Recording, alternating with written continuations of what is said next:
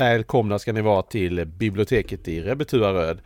Och idag eh, ger vi oss i kast med eh, The Golden Age of Science Fiction. Eh, oh, herregud, ja.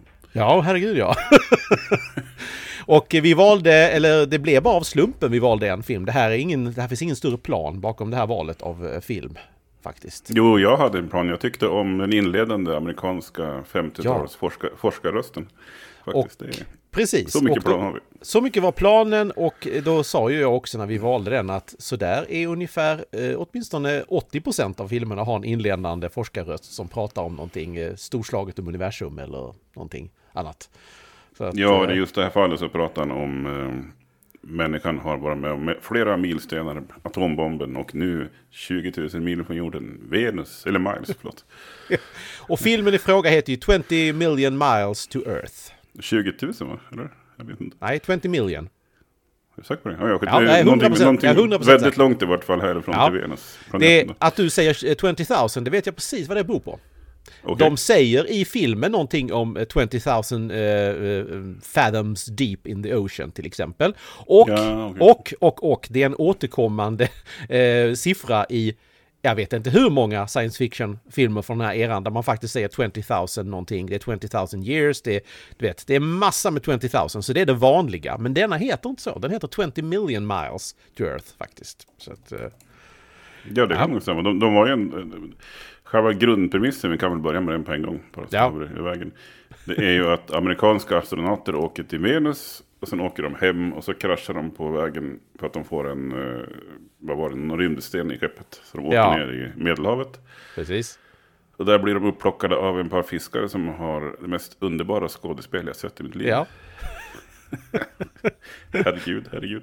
Herregud, ja. Um, och uh, sen kommer USA och vill hämta dem. Men det visar sig att ja. en behållare med något ägg med någon rymdvarelse har kommit på villovägar. Ja. Så får vi då följa kalabaliken kring... Eh, kring vad som kommer ur denna eh, behållare. Det är då, då en, en, en varelse som om man läser på så vet man att den heter Ymir. Det, står, det sägs aldrig i filmen. Alltså. Det säger aldrig i filmen, okay. men den heter Ymir. Och det är för det arbetsnamnet. Men då tog man bort ja, sen okay, och eh, nämner aldrig i filmen av eh, lite märkliga skäl. Men Ymir, precis som den nordiske eh, jätten, eh, ja, ja. är alltså arbetsnamnet på den här eh, figuren. Han, helt enkelt. Det här, mod, mod, det här Godzilla-liknande ödlemonster blir större ja. och större. För att eh, enligt forskarna i filmen i vart fall så de misstänker att syret i jordens atmosfär gör att Venusmonstret vad var de sa, inte, inte matsmältning men hela, liksom, mm. hela det systemet går i hög drive så det blir bara större ja. och större hela tiden. Ja, precis, precis. Ja, och det, och, ja. och det är ju det, det, intressanta med den här filmen då är det ju att det är ungefär exakt samma upplägg som det är väldigt många sådana här filmer. Utom en viktig detalj, att den är inte i USA. Den är i Medelhavet. Det är lite ovanligt faktiskt. Ja, de, det där monstret får eh, plöja loss lite i Rom. Det har, delar, ja. det har sönder delar av Colosseum och någon bro. Och lite soldater Precis. som inte vet hur man springer under en sten och sådana saker. Ja, nej men det, det är ju... Och jag, jag, jag, får ju känslan av varför är den då inspelad i Rom? Kan det finnas någon sån här spännande anledning till detta förutom... Eh, eh, ja men du vet att de kände någon eller någonting sådär. Jag får bara känslan av att här är ett gäng människor som vill åka på semester till Medelhavet och passa på att spela in en film samtidigt. Jag får lite den vibbarna. Jag tror att det är ju inte så enkelt men Annars så... Ja, alltså om man tänker på hur avancerat manuset är eller så. Jag vet, jag vet, inte om det är, det kan du bättre än mig. Men ja. det är inte världens mest svåra manus. Det, jag misstänker att det mest komplicerade i filmen är de ganska imponerande för sin tid. Stop motion-effekterna faktiskt. Stop motion-effekterna, ja. De är faktiskt riktigt bra får jag säga. Jag har sett många sådana här filmer från den här eran. Jättemånga. Och den här är väldigt välgjord. Jag, jag, jag tänkte inte bara på monstret i sig utan det jag tänkte på var att i många scener med monster och människa samtidigt så är även människofigurer stop motion. Ja, men jag funderar, ibland så är det ju människor som verkar vara riktiga människor. Jag funderar, ja. hur, hur fan de gjorde det? Var det, var det... Det, alltså det här är, det här är då gjort av en, en inte helt okänd figur som heter Ray Harryhausen. Han är en sån här specialeffektslegend. Eh, stop motion eh, framförallt är ju hans stora grej. Eh, han är ju den som har tagit fram det mer än någon annan. Och han är ju känd för sådana filmer som Sinbad och eh, Jason och Argonauterna och... Var det han som gjorde den där scenen som jag tror alla sett på internet? Det, springer någon jätte på scen, vad heter det? I någon strand någonstans från eh, Argonauterna. Ja, och det är också de här eh, den här berömda svärdsfäktningsscenen med eh, massa skelett som anfaller. Ja, okej. Okay. Ja, ja, ja, men det är fantastiskt. Ja, ja. Nej, alltså det finns ingen snack om saken att när det kommer till den här eh, genren så är, det, är specialeffekterna i den här filmen förvånansvärt bra gjorda. Det är oftast mm. inte den starka sidan i den här genren överhuvudtaget. Utan, eh, så, så, att eh, det, det, finns inte bättre specialeffekter på den här tiden. Det är inte så att de här är dåliga, utan det här är top notch. Det här är vad på den tiden man skulle se som wow, när det här kom. Liksom. Men du säger alltså när monstret och eh, människorna står i samma scen, då är människorna stop motion också? Alltså. Ibland, inte alltid, utan de har nog alternerat det. Så att i vissa sekvenser när det till exempel brottas runt med, med monster ja. och människa, då säger jag att det är stop motion eh, faktiskt. Ja, ja. Eh, men i vissa andra scener där de bara alltså står bredvid varandra, tampar, då är det människa, riktig människa. Så det är väldigt skickligt gjort. Det är väldigt bra gjort. Hur gjorde de det? La de film över film? Eller? De kan inte gjort liksom... Green screen fanns ju inte på den sättet på den tiden, men det fanns liknande teknik. Jag är inte säker på hur... Eh, alltså man kunde ju, du vet, skicka igenom signaler så att en bild syns men, och, mot en bakgrund och så ser man inte det andra. Så, alltså en slags green screen eller blue screen tror jag det hette på den tiden. För jag menar, det måste ju vara omöjligt att ha ett stop motion om man ska springa fram hela tiden. Det går ju. Ja, ja, ja. Och om du därför tittar på det så kan du se att vissa av de här scenerna, jag tror han har experimenterat lite grann, så ser man att det är riktiga människor, men de rör sig jättekonstigt. Alltså tror jag att de faktiskt eh, är människor som uppmanas att göra stegvisa rörelser. Jaha, okej, okay. Okay. Mm. Jag tror det i vissa scener. Jag, tycker, jag satt och tittade på det och tänkte bara, det där är ju jättelustigt hur de rör sig där. Så att, eh, det är ju... Ja, jag, jag, jag blev mest imponerad av elefanten. Den rörde sig nästan Den. realistiskt. Den, den, han, monstret slåss ju mot en elefant såklart. Jag menar, hur, ja. Men det förstod ju ni lyssnare att det skulle hända. Ja. Ja, nej men alltså jag skulle vilja säga att filmen, om man då tittar på filmen hur den är så är det ju inte så mycket som händer i den innan egentligen den här scenerna när, när den går rampage i Rom, den här eh, monstret. Och just tampas mm. med en elefant som du säger. Och det är ganska, det är ändå ganska lite action och utdragen sekvens. Det är ändå lite mer spännande får du väl ändå säga att den blev där på slutet när det... Jag vet inte. Alltså, ett problem med sådana här filmer är att man... Jag vet att man ska se filmer och alla kulturella yttringar i, sin ja. tid liksom. Men jag måste säga att eh, det hände ju ändå. När jag såg rymdskeppet komma ner liksom, så, så sa jag inte gud vad snyggt. Jag, nej. nej, nej, nej. nej. Det är lite svårt att ta av 2000 års, eller 20, 2000, jo, förlåt, 2024 års glasögon om man säger så. Så är det ju. Eh, och det är därför man egentligen kanske ska se på de här filmerna som historisk kuriosa ur den synvinkeln. Och jag tycker de är väldigt oftast underhållande eh, ur rent komisk synvinkel. Alltså ofrivillig komik är det ganska gott om i sådana här filmer med väldigt speciella sekvenser. Jag vet inte om du tänkte på det, det är en sekvens när monstret brottas i en lada med en människa.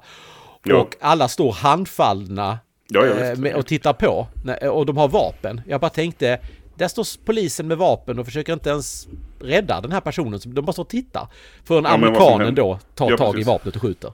Ja, den yttersta, alltså...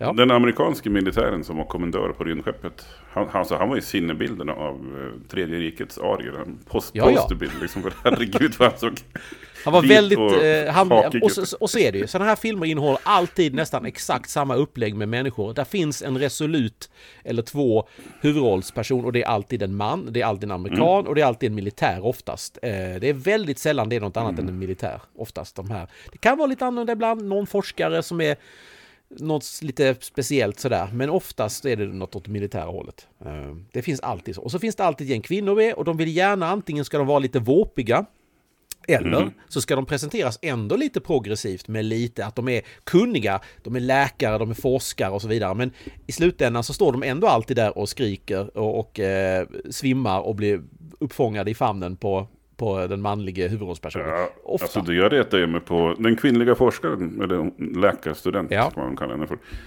Hon står alltså i, mot slutscenen där, innan monstret bryter sig loss i Rom tittar på ett rymdmonster, alltså det första tecknet på liv vi någonsin har hittat utanför jorden.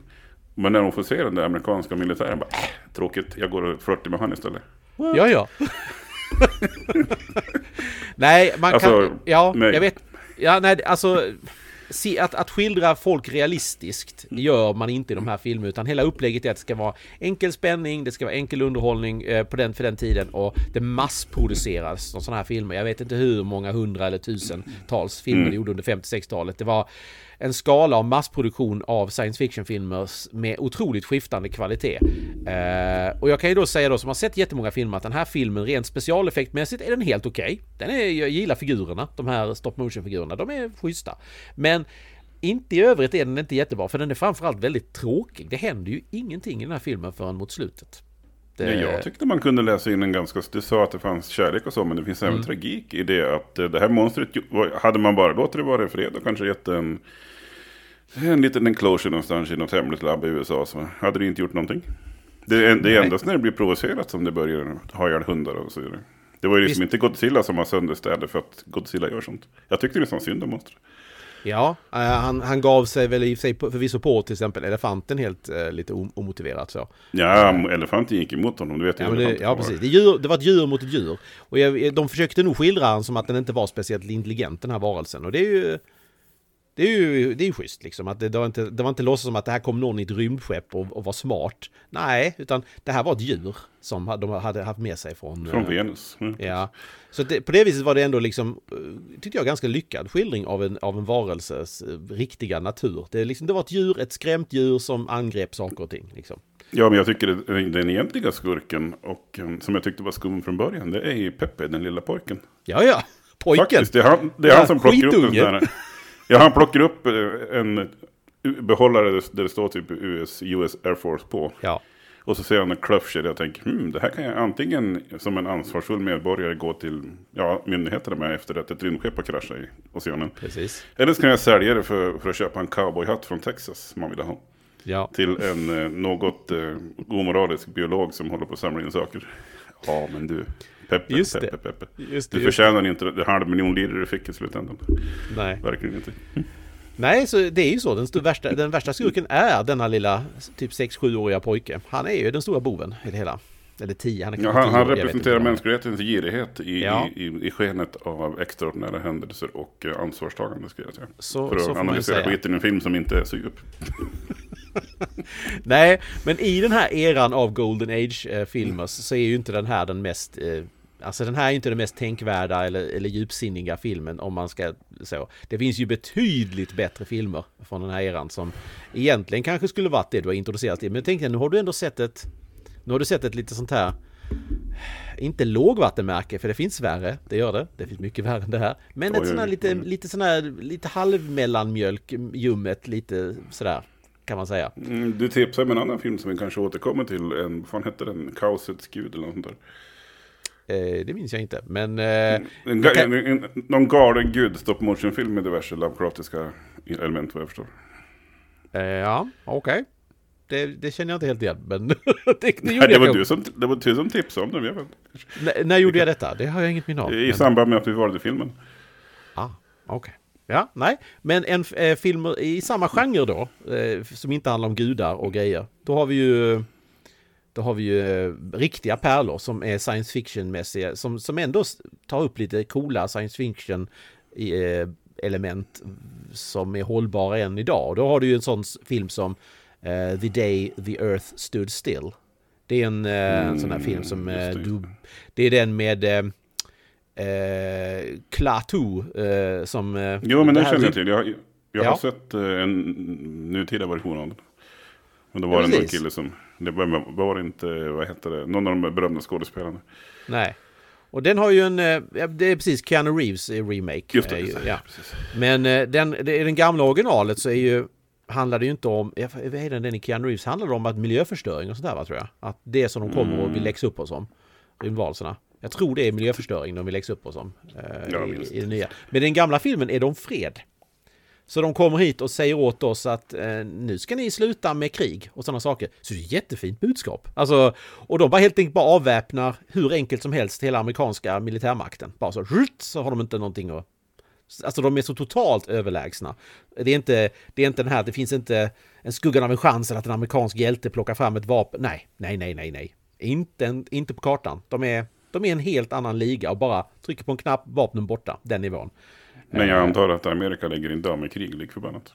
Det är ju det de försöker göra. Alltså, den amerikanska responsen är ju att skjuta på den här ja. tefatet när det landar. Men det går ju inte. Det, det, det, och det är heller inte att det löses på det sättet. Utan filmen har ett liksom sånt där budskap om att ja, här blev vi slagna på fingrarna och nu får vi lyda. Liksom. Mm. Det, det gillar jag. Och eh, så att det finns, det finns filmer i den här genren som är alltså ändå lite djupsinniga och coola på riktigt. Liksom. Det får man tänka eran, 1950-tal. Eh, det är mycket machokultur, det är mycket eh, sådana saker. Och ändå så kommer en sån här film och bara lite, an, lite antivapen, lite allting. Så. Eh, Men vad skulle du säga att budskapet är i 20 miljoner miles från jorden? Då? Det är Missa nog... Inte med biologiska specimens. Ja men alltså, det är lite grann kan vara sån här anti...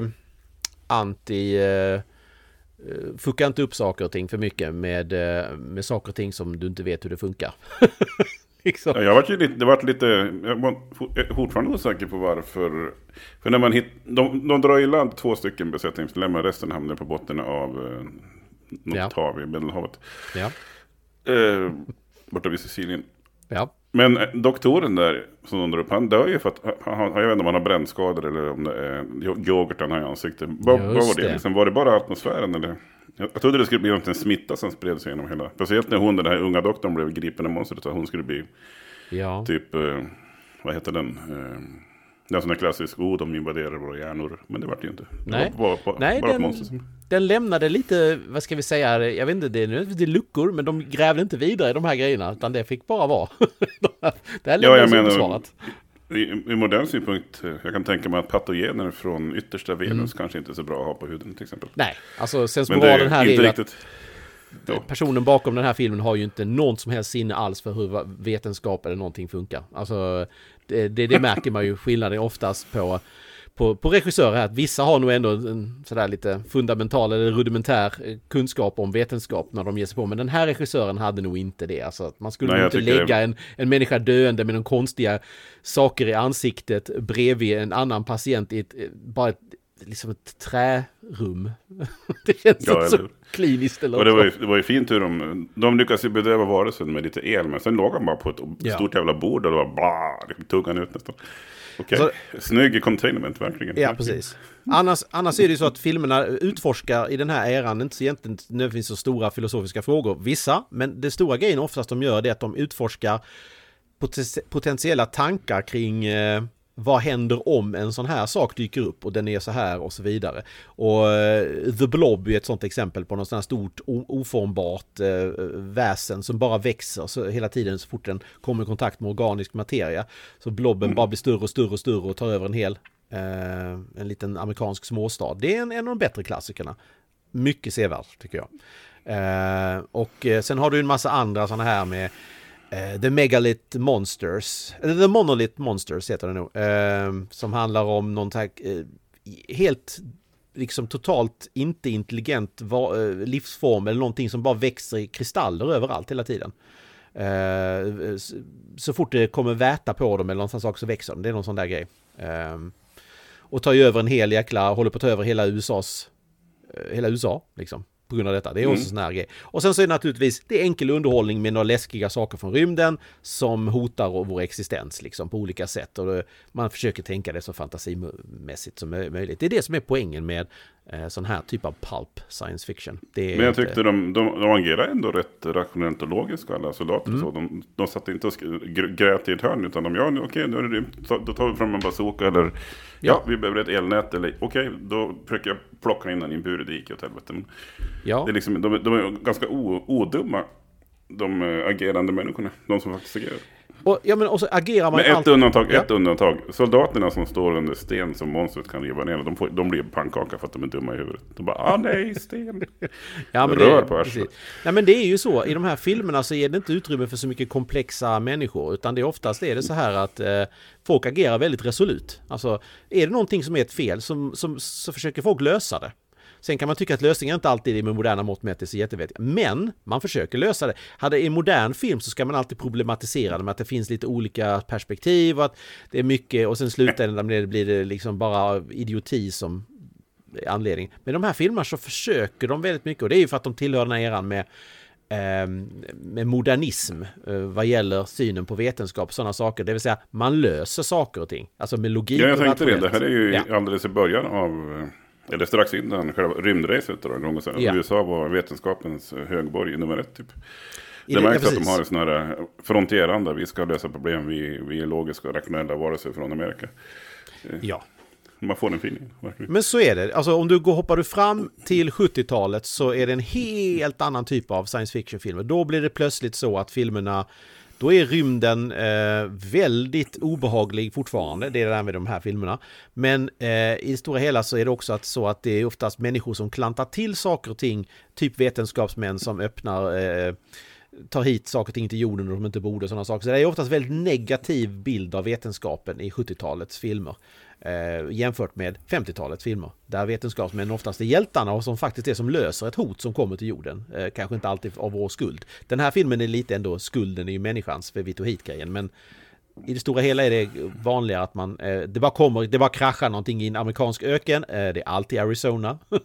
Eh, det det det händer. Det är alla, alltså det är, vet du hur många filmer jag har sett där det händer någonting med att det kraschar någonting i en öken i Arizona och ett, ett ungt par som är ute på hångel vända i sin fina bil som de har lånat av pappa ser denna saken krascha. Oh, let's go and check it out! Och så gör man det och sen så kommer det ut någonting till till terminmusik, alltid, det är alltid terminmusik. och sen så eh, kommer det här monstret ut och så, så dödade paret som då, eh, så att säga, ja, de, de var lite för nyfikna. Så sen som moralen är, var inte för nyfiken när det landar en sak från rymden och spring fram till det. Och sen så efter en stund så är det, är det en manhunt efter den här eh, varelsen på olika sätt genom någon amerikansk ökenstad och med resoluta män med högt uppdragna byxor och eh, kvinnor som svimmar och skriker och så skjuts det mycket från höften precis som det gjorde i, i Riddarfalken från Malta, vilket jag hatar. Det är, så, det är så fruktansvärt fånigt det här idealet att man skjuter med pistolen från höften. Jag har inte riktigt förstått varför man någonsin har tyckt det var tufft. Vet du det, Anders? Om jag inte minns helt fel så har det funnits olika skolor i USA vad gäller att skjuta med pistol. Och en var just lite så här från höften. Men, men sen över tid så blev det mer populärt att anta en, den här klassiska stansen man ser i filmen nu. Du vet, höga axlar, titta genom pistolen. Eller ja, titta över pistolen. Och så vidare. Du menar positioner man faktiskt kan träffa saker och ting med? Jo, men jag har för mig att det har gått lite fram och tillbaka vad man anses vara bäst i, i nödsituationer och sådär. Så eh, det är nog inte helt orealistiskt det där med skjuta. Men varför skulle någonsin någon skjuta? Är det för att man kan dra vapnet snabbt från en hölster och skjuta? Ja, jag menar om man plötsligt står framför en ryss eller någonting så kanske man behöver skjuta snabbt. Ja, rätta skjuta snabbt, fel. det kan jag köpa, kan... men man, träffar ju inte, man kan ju inte träffa insidan på ett hus om man står och skjuter på det viset. Man ja, jag ju... kan ha fel. Det, det här kan ja. vara faktoid, men jag har alldeles för mig att det fanns... Ja, okej, okay. men det låter ju som att det skulle kunna... Och plus att man kanske tycker att det ser tufft ut, western-tufft, att någon drar fort och skjuter en pistol. Men problemet är att de står med pistolerna på det viset och skjuter i de här filmerna. De drar inte dem, utan de står ja, och så, så skjuter de och sen så gör de den här klassiska kasta fram handen lite med, med, med, istället för att du vet att det är en rekyl så är det en antirekyl med vapnet så att pistolen liksom glider framåt sådär. Precis som att de kastar ut en kula ut den genom att slunga ja, men den lite. Inte, Alltså... Du får komma ihåg historiskt om vi kollar på riddare och vikingar och skit. Det handlade inte bara om funktionen. Ibland hade de saker bara för att det var coolt också. Så, det. Ja, och, och jag, jag, tror ju i min teori att det här handlar om ett ideal som vi inte ser idag. Att det här tyckte man så tufft ut en gång i tiden.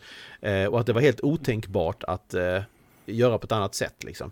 Uh, jag, jag, ser inte alltid sådana här uh, saker på samma sätt. Det finns en annan klassiker, är exakt samma som jag har svårt att se. Det är det här med hur du ska hålla uh, din elgitarr. Och då tänker jag hur det ser ut på 50-talet så står man med, med elgitarren ganska högt upp. Praktiskt att spela sett helt enkelt. Bra ja. för man har koll på vad man har fingrar. Men sen kommer ju då 80-talet och på 90-talet och, och, och, alltså elgitarren bara sjunker ju längre ner och längre ner och den är så långt ner så att du vet man man känner att har de förlängt sina armar eller någonting? För den, alltså, den är ner och släpar i, i golvet, gitarren. Och det är ett rent estetiskt grej för att det ska se tuffare ut. Det finns ju inget praktiskt med det. Det är en sån grej. Ja, nu, nu, nu, känner jag att jag har ingenting att säga om den saken. Men jag tror, får tro på det. Ja, jag, jag tänker om du tänker dig ett grungeband. Tänk dig ett 90-tals grungeband. Hur står de och håller gitarrerna? Står de och håller dem uppe vid bröstet? Nej, de håller dem långt, långt, långt ner. Och så, så ja, jag tänker på Jimi Hendrix. Han hade ganska långa armar. Ja, visst hade han långa men han höll inte gitarren nere vid knäna. Alltså... Men apropå det förresten. Ja. Någonting jag faktiskt har åsikter om. Ja. Eh, det där med som du säger att man har byxorna uppe vid Alltså jag som är en normal tjock medelålders man, jag har ju nästan alltid, även när jag var otjock, eller mindre tjock, burit byxorna typ i höften. Ja. Hur, hur ställer du dig till att bära, dra upp byxorna till naveln? Det är fruktansvärt. Liksom... Alltså det är ju, det är, det är för mig helt otänkbart och jätteobekvämt och konstigt att... En, alltså det känns stor, som man kvävs nästan. Ja men det är en stor portion av ens mage eh, ska då liksom hänga, sitta under eh, midjan och, och liksom välla ut där. Det, det, det ser, alltså jag tror ju att det, det, i vissa människors världsbild eh, så ser man smalare ut om man döljer så här. Men det är ju det man inte gör. Man ser ju tvärtom extremt mycket tjockare ut eftersom man gör midjan mycket bredare genom att sätta den över Jo, men alltså är man byggd som en arisk supersoldat som i den här filmen, då funkar det Men inte för, inte för mig liksom. Nej, nej. Jag ser nej. ut som en pilsnerbaron från dina trakter. Ja. Ja, nej, nej, alltså det där modet som är på 50-talet med, med gigantiska äh, äh, axelvaddsliknande breda kostymer och korta, korta slipsar och alla män har hatt och kvinnor har alltid uppsatt hår och, och ja, det, det, det, är väldigt mycket som är annorlunda. Men det är ju en del av charmen, tycker jag, alltså de här filmerna. Ja, men man kan väl säga att det är väl i slutet av eh, Folk var ju mycket mer formellt klädda fram till och med ja. just den här tiden. Sen kommer ju Summer of Love och alla möjliga droger och ungdomar och allt löst. Som vi till exempel. Men notera i den här filmen att det är i den här eran, 50-talet, som männen lägger av sig hatten. Ja, okay. det, ja, det är den här eran. Innan, innan dess hade ju män alltid hatt. Alltid, alltid, alltid, alltid, alltid. Du gick aldrig utomhus uh, i princip uh, utan att ha hatt. Och det är under andra världskriget det ändras. Och det syns ganska tydligt här under 50-talet att oj, oj, oj, uh, här är det faktiskt män som går utomhus och inte har hatt ibland. det, är, det är nytt och vågat, eller? Nej, jag måste säga, jag tänkte på en sak. Jag läste på lite om Italiens historia som jag kan för lite om. Ja. Och jag förstod under, under den här tiden, säg att det är 57 filmer inspelade då. Då var de i någon slags övergång mellan fascism och eh, fledgling demokrati slash republik. Men jag mm. måste säga att de var väldigt eh, hjälpsamma. Det var liksom, jag hade väntat mig lite mer byråkrati och kanske lite kvarlevor från typ Mussolini. Men det var en mycket hjälpsam men, regering i Italien. Jag tänker mig att det mesta här är ändå inspelat med hjälp av modeller och sånt där. Vad gäller Colosseum och så vidare. Så att jag tänker att det var nog inget stort. Nej, jag menar inte så. Jag, jag menar ja. att tjänstemännen var liksom inte sagt dryga och det var ingen byråkrati. Utan ja, visst, vi hjälper till med rymdmonstret. Signore amerikan. Så kan det ju vara och eh, jag har ingen aning om vilka relationer som kan ligga i bakgrunden och pyra där. Eh. Ja, alltså jag kan tänka mig att USA och Italien hade ju nyss eh, brottats lite tillsammans i olika sammanhang. Så de kanske var, nu tar vi det chill med, ja. med relationen så att det inte blir nyheter. Liksom. Men vi, vi är ju inne i en tidsera då Italien också gör filmer. Så att eh, eh jag, vet, jag vet inte om Fellini är redan igång och gör någon film så här tidigt. Men det, det är ju liksom film. Alltså jag menar i filmen, inte, inte utanför filmen. Utan... Ja, nu hänger jag inte med. Nej, jag menar tjänstemännen i filmen, alltså de här senior... Ja, du menar rent de fiktiva tjänstemännen i filmen? Ja, precis. Ja, var, diplomatin var liksom inte, nej men alltså hallå, ni kan inte bara komma här med rymdmonster, utan ja, visst, sure. Ja, Aha, det är de fiktiva tjänstemännen du menar. Ja, ja, nej, okej, då hänger jag med. Eh, var... Jag trodde du menade att för inspelningen av nej, filmen nej, nej. skull. Där skulle vara Nej, jag trodde inte de rev Rom på riktigt, även om det hade varit awesome. Riktigt. Ja, nej, jag, jag, vet inte riktigt. Ja, ja, då hänger jag med. Eh, ja, men eh, det är väl, det kan jag tänka mig det amerikanska manuset som spelar lite roll där också. Eh, det är ju amerikanerna som reder ut allting. Jag vet inte varför det är amerikaner som styr allt i den här filmen. De är ju trots allt i Italien, men det är ju så. Ja, men det var ju på 50-talet, då styrde USA allt, så var det förutom Sovjet. Ja, i sin egen, i sin egen bild av allt gjorde de nog ja, det. Ja, sorry, men... Eh, så att, eh, ja nej, själva, själva det upplägget, och det är det som gör det så märkligt också. Jag, jag, är inte säker på varför den är inspelad i Italien. Det finns säkerligen en bra förklaring om man läser i det finstilta någonstans, men eh, den skulle ju mycket väl kunna lika, lika väl varit i en amerikansk stad någonstans och sen så hade den klättrat upp i någon frihetsgudinna eller någonting. Och, pajat. Ja men det är jag funderar. Varför ska monster alltid klättra upp i någonting? Är inte bättre att om jag, om jag får jaga de här så arga män då springer jag ja. bort. Jag klättrar inte upp för då kommer jag ju fastna. Ja men det, nu, nu ska vi då säga monster i gamla filmer gör så, inte i nya filmer. I nya filmer kryper de ner och gömmer sig i någon kloak någonstans lite. Och sen invaderar de våra själar med, via ja. internet. Och ja, precis. Det, det Nej men de här gamla filmerna det, är för att göra det spektakulärt. Titta här, här har vi då... Eh, jo men jag tänker, det fattar, det fattar jag, ja. men in, in universe liksom, kan ju tänka oss en anledning till att monster det här monstret var ju Nej. lite, pan, lite rätt och panik, rätt, vad heter det, när man är rädd. Det var skrämt helt enkelt. Ja, det var och fick panik, det kan jag fatta men... Ja. Nej, ja, det finns nog ingen logik alls i det. Det är skrämda djur, skrämda, skrämd King Kong klättrar upp i skyskrapan och så vidare. Alltså, det finns ingen jättelogik i det. Ja, Godzilla men han, han går ju bara genom stan och förstör allt. Godzilla bara utplånar, bara stampar ihjäl japaner. Har Godzilla någon bakgrundshistoria så förutom att det var någonting med radioaktivitet i vattnet? Men är han bara arg? Eller hon eller han? Det kan vara en hon ibland. Nej, det är, det, det här är lite anti... Det, alltså budskapet är ju det, det japanska anti-kärn uh, grejer skulle jag vilja påstå i så fall. Men det är väl en hon, eller hur? Ja. Är det, jag vet inte om det finns ett kön i, benämnt någonsin. Jag har ändå aldrig tänkt på det i någon Godzilla-film. Det får någon Godzilla-expert. jag vet att vi har Godzilla-experter i publiken. Så de, det har vi de får garanterat. Till. Folk som har doktorerat i godzilogi. godzilogi. Helt enkelt. De får, de får infoga och berätta hur det, hur det ligger till med Godzillas eh, ja, alltså eventuella finns... nedre regioner, vad som, vad som finns där, om det är en inåt eller en utåt grej. Lägger Godzilla ägg vart tar han vägen? Det kan man undra. Vart tar, vart tar äggen vägen? Ja, precis. Kanske är så att eh, Godzilla behöver, Godzilla, behöver små Godzilla gå tillbaka till havet, typ som laxar? Frågar jag väl alltså. Går lax tillbaka till havet från land, eller vad menar du? Ja, ja, alltså de är ute och röjer och sen ska de ha barn, då möts de någonstans i Sargassohavet eller vad det är. Ja, men det lät som att laxen var uppe på land, det var det jag reagerade på. Precis som Godzilla är uppe på land och dödar japaner, så är laxen uppe på land och vad gör, vad gör laxen uppe på land? Monsterlaxen från Japan. Det kan bli en film. Ja. ja men det är ju så. Och det, nu är säg inte för mycket. Det kan vara så att det finns. För att det, det finns som sagt tusentals sådana här lökiga filmer eh, från den här eran. Och eh, det är inte mycket man inte har utforskat och tänkt en tanke om. När man, där någon människa fått en budget och sagt Men vad tänker man om man tar en krabba och gör den jättestor och jättefarlig. Och så ska den bara döda en massa eh, människor i Paris. Till exempel.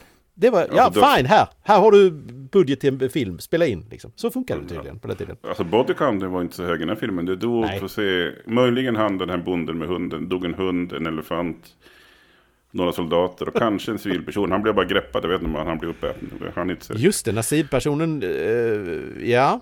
Ja men det, det var nog några stycken, men det, är, nej det var ingen, ingen sån här, det är inte det, det, finns ju filmer eh, så, där det faktiskt dör enormt med folk i de här. Det finns ju en som heter, åh, tappar jag namnet på den. Det är om i alla fall att en, en planet som håller på att krascha in i jorden. Mm. Och eh, den är ganska schysst och spännande och där handlar grejen om att man försöker skapa en, en, en, en, vad ska vi säga, en ark, alltså ett rymdskepp och rädda undan så många som möjligt från jorden. Och, och i den jäkla filmen, den är jättemörk och ändå från den här eran och där är det ju faktiskt så att där dör ju alla på jorden utom de i arken. Spoiler okay. alert. Men eh, det, det är ändå ganska dystert får man säga. Det är nog de mest sådär episka, vad ska man kalla det, i antal döda, katastrofdöda människor i en film någonsin. Eh, ja men det är det vi gör nu för tiden. Nu ska det dö så många som möjligt. Om ja, men det de inte dör, dör ska aldrig, de vara med om något hemskt. Har du tänkt på det? Har du tänkt på det? Har du sett um, uh, Moonfall? Det är en ganska ny uh, sån här uh, action katastroffilm. Nej men i den filmen så där dör uppenbarligen väldigt, väldigt många människor därför att jorden och månen är för nära varandra och, och plötsligt så katastrof, eh, tsunamis och allt vad det heter som utplånar alltihopa. Ändå så är det liksom så framställer de slutscenen där faran är över så att säga efter att eh, månen har eh, så i princip tillintetgjorts så är slutscenen ändå att de står lite lyckliga där och solen går upp. Jag bara tänker är, är, det, är det jättesmakligt egentligen att göra ett sånt här lite lyckligt slut när det antagligen måste ha dött en sån här 5-6 miljarder människor liksom i filmen? Ja, men amerikaner överlevde ju, du, förstår, du får förstå att man tänker i, ja, i men termer vet, vikt, vikt, ja, men, viktiga ja, människor. det var ju så, det, huvudrollspersonen hittade sina barn och sådana saker, så det blev ju lyckligt ja, ja, ändå. Ja. det är ju sensmoralen, att det kvittar ja, ju Har dagis andra. öppet imorgon? Det är den första frågan man ställer sig. Ja, i dagens öppet, att det dog, hela Indien utplånas. Äh, vem bryr sig? Vem bryr sig? Den amerikanska ja, det, kan ju bli det kan ju bli problematiskt. Vart ska vi få billiga t-shirts och sånt ifrån? Men det ja. löser vi sen. Liksom. Ja. Dagis har öppet. Ja, precis. Nej, man ska ju aldrig tänka på eh, sensmoral på sådana saker i sådana här filmer. Det, det hör ju inte till. Men det är svårt ibland. Det är lite svårt ibland när de är nya filmerna. Man, man har ursäkterna känns inte jättestora längre kring, eh, kring tider och ideal som är borta. Liksom. Det, jag kan alltid ursäkta sådana här gamla filmer väldigt, väldigt mycket mer än jag kan moderna filmer. För de här filmerna hade inte som syfte att vara djupsinniga eller någonting alls. Utan där är liksom bara monster kommer, farligt, soldater löser det tillsammans med vetenskapsmän, kvinnor svimmar, eh, män pekar allvarligt eh, och sen så är filmen över. Liksom. Ja, men jag tror faktiskt att soldat, soldaten fick kvinnan i slutet. Åkte de inte iväg från monstret och så, och så sa vetenskapsmannen någonting om mänskligheten som jag inte riktigt uppfattade. Ja, så kan det ha varit ja. Jag, jag, jag, jag, tror inte jag heller var helt närvarande mentalt på slutet av filmen. Uh, det är ju så med de här filmerna. Och en annan bra sak med de här filmerna, de är aldrig långa. De är typ 1.20, 1.20 kanske något däromkring. Det är sällan ja, men det sa du något. Jag, det, det, var lite svårt att upprätthålla liksom uh, immersion som det heter svenska. Att man mm. försjunker någonting. För det var så... Ja. Det var ju så dåligt gjort, alltså i moderna termer. Även om det var bra gjort på sin tid. Ja, men det var visst. svårt att man såg hela tiden, jaha, men det här var ju, okej, okay, hjälp mig liksom. Nej, men det, det är ju en försonande grej som sådana här filmer har oftast. De är sällan långa, till skillnad från dagens Hollywoodfilmer som allihopa ska vara helst tre timmar och längre, vilket är sällan berättigat, tycker jag. Eh, det, det kan vara det för en sån kanske stor film som Dune eller Sagan om ringen eller sådär. Men inte, alltså varenda jäkla Marvel-film är ju tre timmar idag och allting. Och det, jag är ledsen men det håller inte. Ja, men alltså. precis. Jag tänker speciellt på de här, uh, nu åker vi bil väldigt fort och så är vi farliga i tre timmar i sju filmer. ja, eh, Fast and the Furious som jag inte... Ja, jag har inte sett en enda av dem. Aha. Eh, jag tror jag har sett någon och det räcker bra det. Ja, okej. Okay. Ja, nej, det har jag faktiskt missat. Nej, men det är, det är för mycket långa filmer. Det är, jag, jag tillhör de som inte gillar att alla filmer ska vara tre timmar. Jag blev Uh, the Killers of the Flower Moon, uh, Martin Scorseses senaste film. En väldigt bra film, men den är på tok för lång. Alldeles för lång, tre timmar och 45 minuter eller någonting sådär. Oh, ja. ja men det är jag, jag, jag, Ja, nej, det, det, det, det, har inte material nog för det. Jag tycker att den är för stor stampa och det är mycket som inte händer liksom. Nej, jag kommer ihåg den första filmen vi recenserade, Lawrence of Arabia. Ja. Den var ju också typ 3-4 timmar lång. Alltså det var, det var ju paus mitt i, ja. i filmen alltså. Och så uttryckligen, nu får ni fan röra på er. Ja. Era arslen är stela, hjälp mig. Ja. Men så var det Och den hade ändå material så det tycker ja. jag. Så att, Ja, precis. Nej, jag, eh, men jag kan köpa det bättre eh, med så kallade storfilmer. Eh, som är just som, som Lawrence of Arabien. På något vis kan jag acceptera att den är väldigt lång. För den ska ta upp ett stort episkt någonting sådär händelse.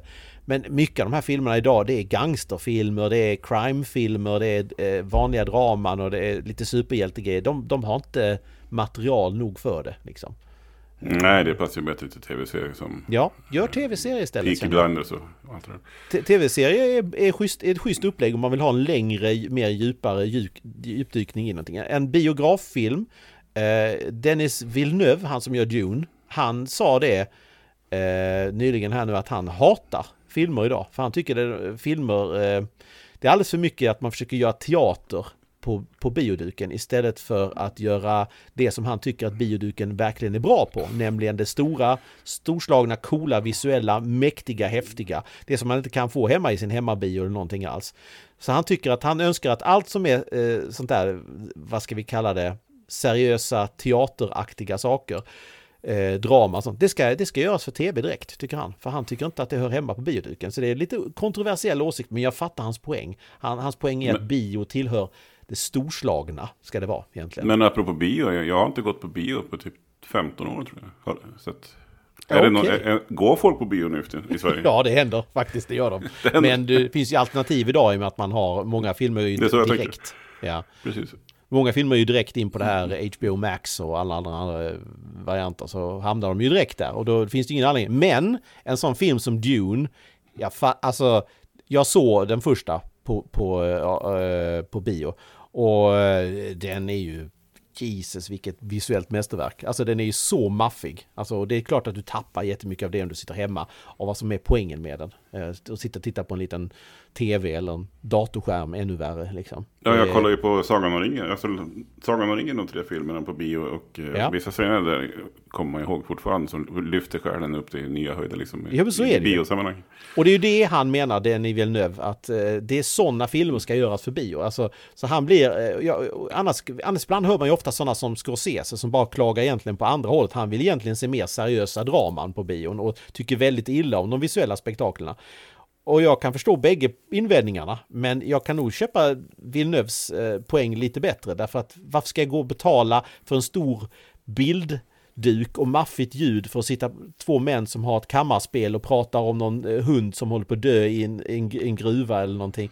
Alltså, det, det, nej men du vet, förstår vad jag menar, det är ingenting som händer som kräver en stor jättemaffig duk och THX-sound och så vidare. Utan, nej, alltså, jag nej. skulle säga tvärtom. Om jag vill, vill bli inblandad i folks liv och liksom gå in i deras själar när de pratar om hunden ja. och deras vänskap och så går över till förhållande till mamma och obygden. Liksom. Då vill jag ju sitta hemma helst med, med mig själv. Eller med ja. en partner kanske. In, inte med en massa andra människor och försöka vara Ja, men det finns ju kontext. Jag skulle kunna tänka mig att om man går på en bio som är lite sådär, vet old school, gammeldags retroinredning. Där görs en sån där film eh, mycket bättre än den gör på den nya stora duken med panoramaljud. Liksom.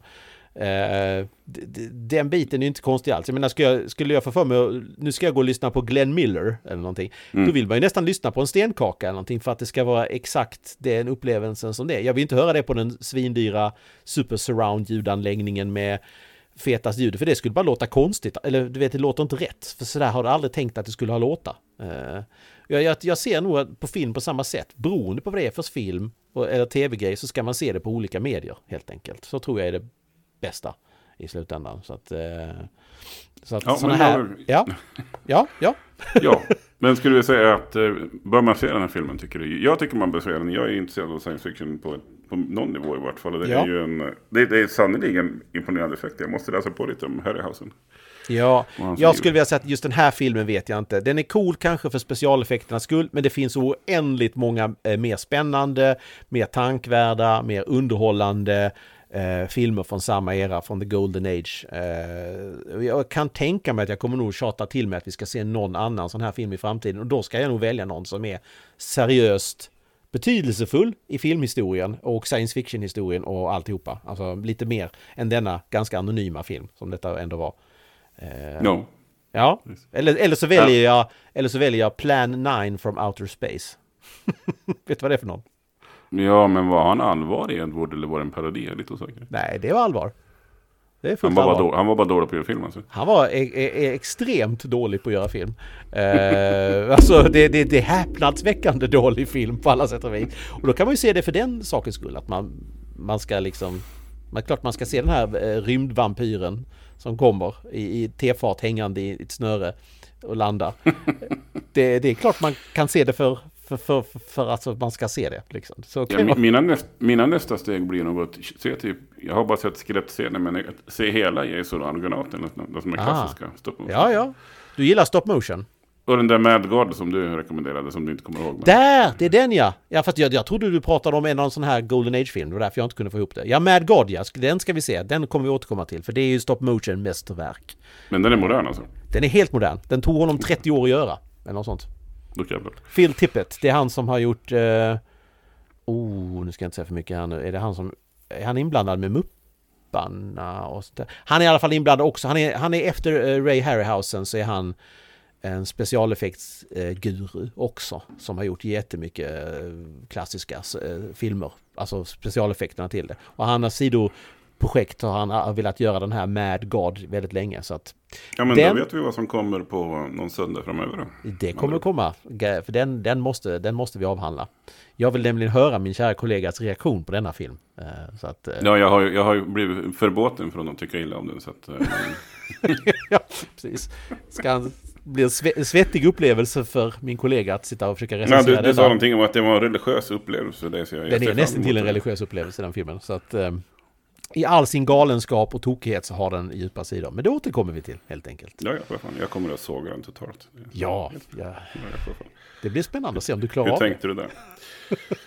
Nå, om vi skulle ta såga av det avsnittet då så har vi med... Ja, jag tänker att vi är... Eh, det här blev ett eh, väldigt långt avsnitt, men det är ett kärt ämne som man kan prata väldigt mycket om. Så att... Eh, eh det, det... Ja, kära kollega. Ja, vi kommer nog återkomma till mm, stop motion, det tror jag. Det kommer vi göra och till science fiction också, garanterat. Absolut, absolut. Ja, men då tackar vi ja, för oss idag. Det gör vi. Adjö. Från Venus. Adjö, adjö.